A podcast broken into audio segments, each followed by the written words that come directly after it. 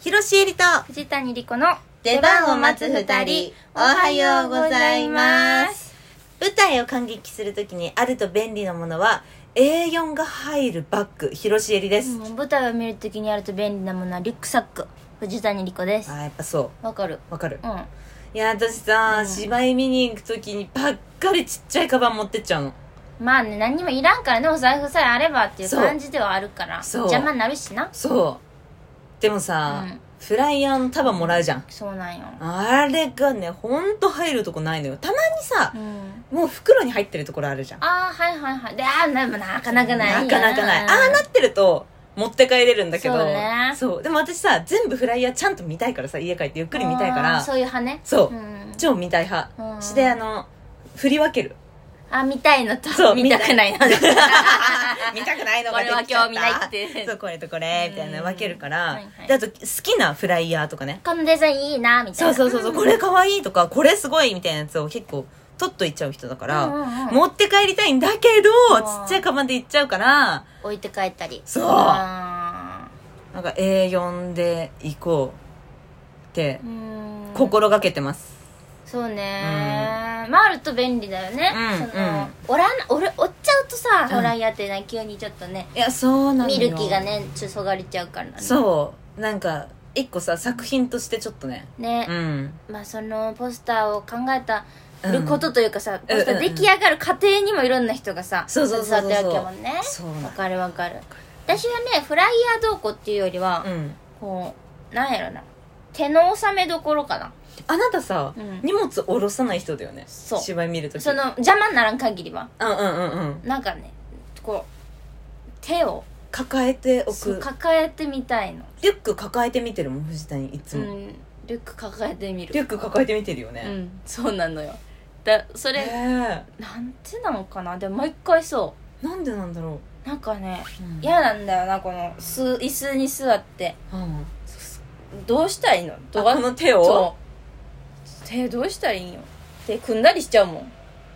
いやそうなんだよねう、んなんか手組む足組むってさ見やすいんだけどさ、うんあ舞台側から見えた時あにそうなさのよすっごい嫌じゃんだから私いつもあのー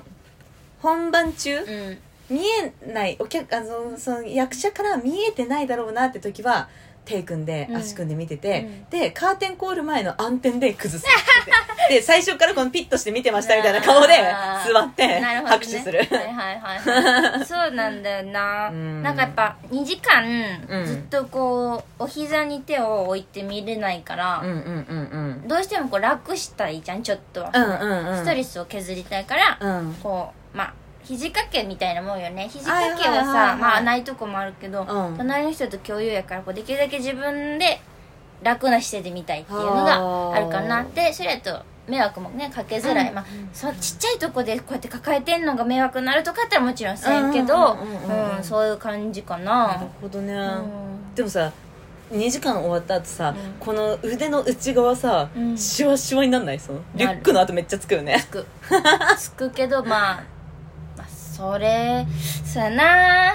いやでも私は血はついてもいいからリュック抱えてみるよはあ、うんリュック抱えて見える派の人大です派ですねチラシも持って帰れるしね、そうね、うん、リュックだとね、うん何でも入りますからいやーそうそうそうお客さんあの差し入れもねうん持っていけるしねリュック入れてああそうだそうだ ね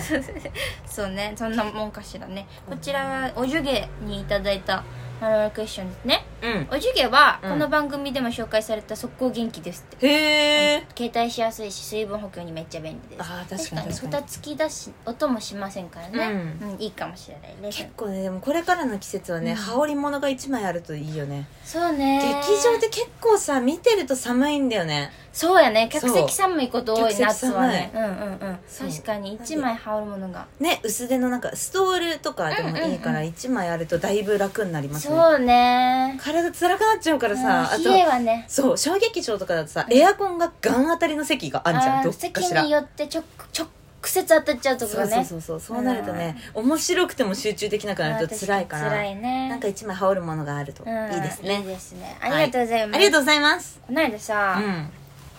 いとこの結婚式に行ってきたあいいな言ってたたよねこのラジオで言も、ね、ってた結婚式行きたいそういとこが、うんえー、だから新郎はいはいはいはいで私は親族席にいたの、おお本当は私の母が母と父が来る予定だったんやけど、うんまあ、忙しかったから、ー。うん。えー父母の代理でうん私と弟で行ったんよ、あ、へえ、そういうのがあんだ。そうそうだから新郎のお父さんの兄弟の子なんよ、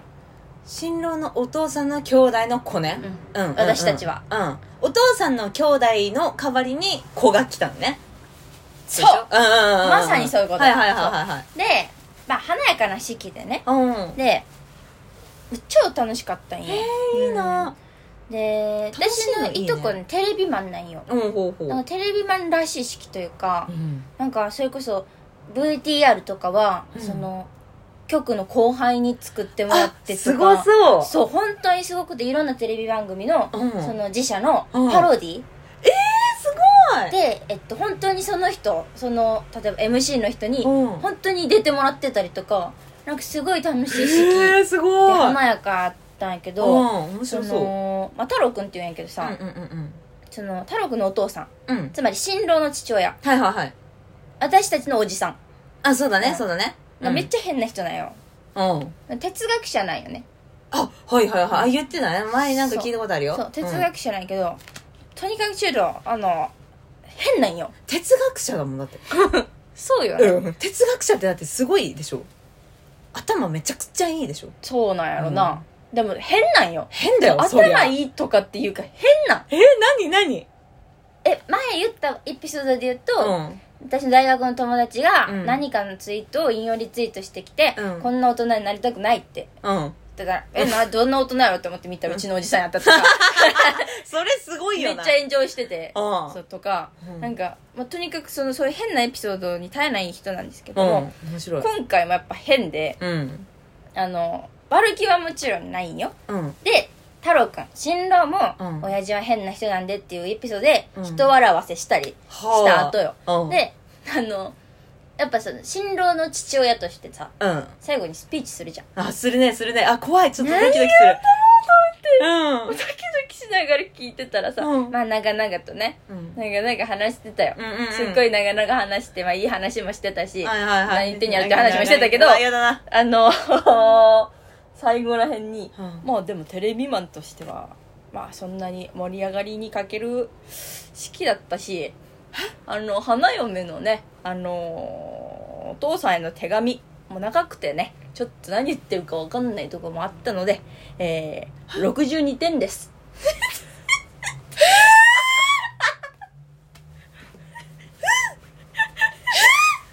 でもねやばいやろやばいんやけどその時来てくれてたさちょっと芸能人っぽい方が「やめろ!」みたいなさうんうんヤジちょをっとねヤジをちょっと飛ばしてくれてすごい丸く収まったあの笑いになったんだそうなのよ 変な人なんよ変すぎるだろ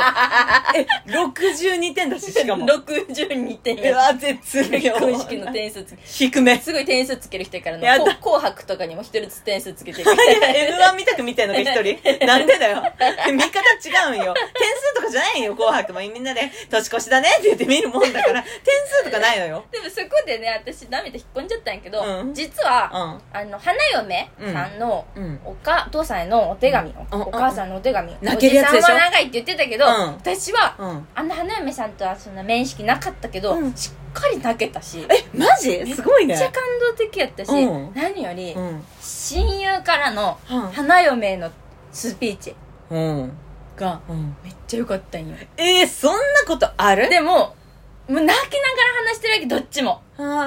ーめっちゃ泣けて知らん人やでいや知そうだよねらん人と知らん人の友達やつよ知らんって言ってもまあ親族やけど全然今全然わかんないピンとこんやろってうんピン私とこんだって別にさうんそんななんそかういうのあんま何でも泣泣くくようなそうそうタイプじゃないじゃんタイプじゃないやんうんうんい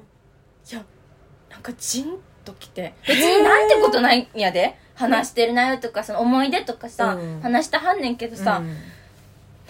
グッてくるものがあって本当におめでとうみたいなやつでしそょんな感じで後ろで後ろでおじさんが「長いな」とか言 ってるんや